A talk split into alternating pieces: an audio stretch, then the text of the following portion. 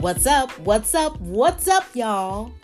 You already know that this is Gumbo Nights, and I'm your host, Miss Handy. Y'all, I'm excited to be back with a brand new episode all about doing things for free. Now, if you have ever owned a business, or if you've ever lended someone your time or your talents for free, this is an episode that you definitely want to make sure you listen to in its entirety. I am in the process of launching my consulting business. And over the past couple of years, I've been involved in some projects where I've gotten paid. But last year, I started doing services for an organization for free. I got into a really long debate with a friend of mine who found out that I was doing these things for free. And the first thing out of this person's mouth was, How much are they paying you? Now, y'all, I didn't have any issue with giving my time and talents away for free.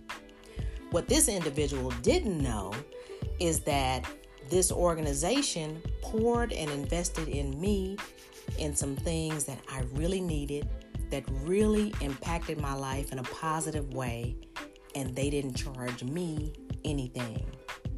So, in exchange for that, I then turned around and lended them my time and talents for free. It was an even exchange. Now, as I am building my business, I am learning that that exchange of doing things for free and then you do something for me for free, it doesn't always have to be reciprocal. I am building a brand based around my voice. As many of you know, I started a podcast in partnership with an organization that I really, really respect. I started that in January. And a few months later, after I started, they began paying me for each episode of the podcast. And in addition to that, I decided to add an extra layer to the podcast every single month, and I offered this to them for free. And here is why I'm doing it it's not about the money. We're trying to build an audience, we're trying to build a community of curious people who are interested in our subject matter, who are interested in sharing the information that we teach with the world. And anything that I can do to produce more content that is in alignment with what we're trying to create in the world, I'm all for it. So I'm going to spend eight solid months doing this every single month for free. They didn't ask me to do it, I offered it, and I am more than happy to do it because I have already heard that we're receiving positive feedback and responses for the affirmations that we're putting out into the world. Y'all, think about it.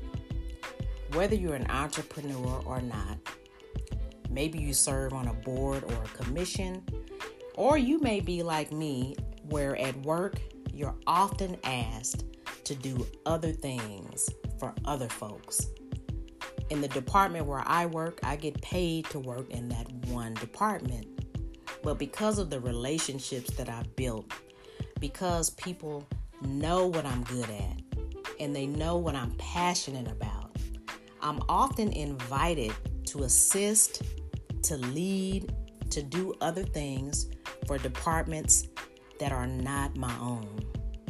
And many of those times, y'all, I say yes. I even use my own personal resources that I pay for to create new things, to set up new initiatives, and all of these other ideas. I execute them using my own resources. And no, I'm not getting paid for it. I can easily say no but I choose to do it simply because it is in alignment with what I'm passionate about and great at. Now, I am not in any way saying that we need to say yes to everything that we're asked to do for free. We have to use our mind. We got to do what makes sense, y'all, because you don't want to be spending a whole lot of time doing something, one, that you don't enjoy, and something that you're doing simply because you feel obligated or because you just don't have the courage to say no to someone.